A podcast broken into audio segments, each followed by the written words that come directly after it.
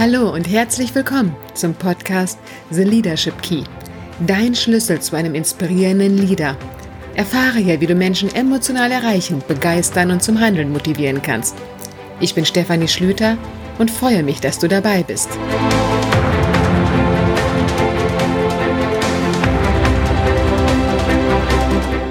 Heute starte ich hier mit einem neuen Format, die 5 Minuten Führungsinspiration. Diese 5 Minuten Führungsinspiration kommt zusätzlich zu den anderen Podcast-Folgen. Die klassischen Podcast-Folgen kennst du.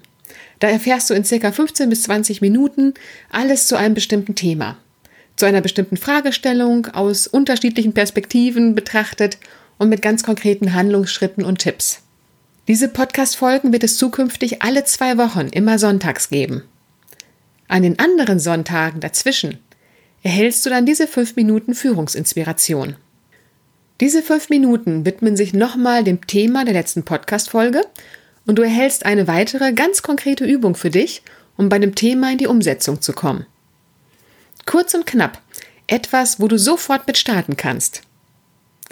Diese Führungsinspiration findest du nicht auf meiner Homepage, sondern nur hier im Podcast.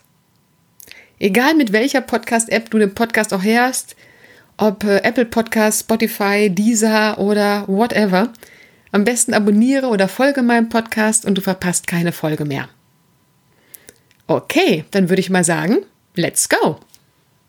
In der letzten Folge, in Krisen werden Lieder geboren, ging es darum, dass wirkliche Führungsstärke am meisten in Krisen gebraucht wird.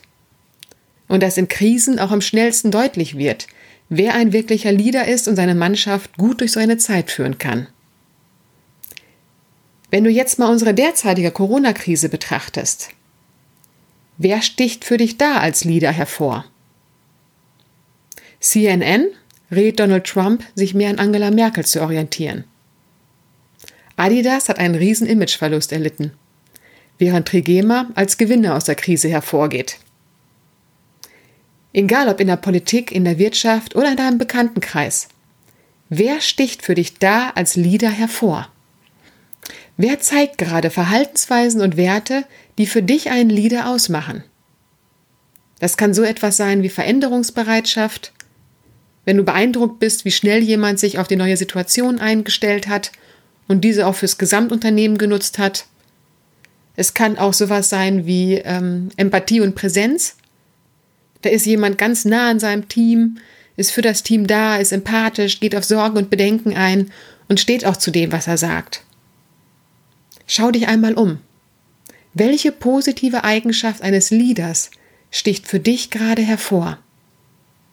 Such dir eine einzige Eigenschaft aus, von wem auch immer. Eine Eigenschaft, die für dich erstrebenswert ist. Und wenn du diese Eigenschaft hast, dann notiere dir genau die einzelnen Schritte, die dahinter stehen. Wenn du zum Beispiel sagst, mich beeindruckt die Souveränität von Angela Merkel, dann überlege dir, wie zeigt sich diese Souveränität? Zum Beispiel, dass sie ruhig bei ihren Ansprachen spricht, Pausen einlegt, eine positive Wortwahl wählt. Überlege dir ganz genau, welches Verhalten ist besonders wichtig um das gewünschte Ergebnis zu erzielen. Welches konkrete Verhalten zeigt diese Person?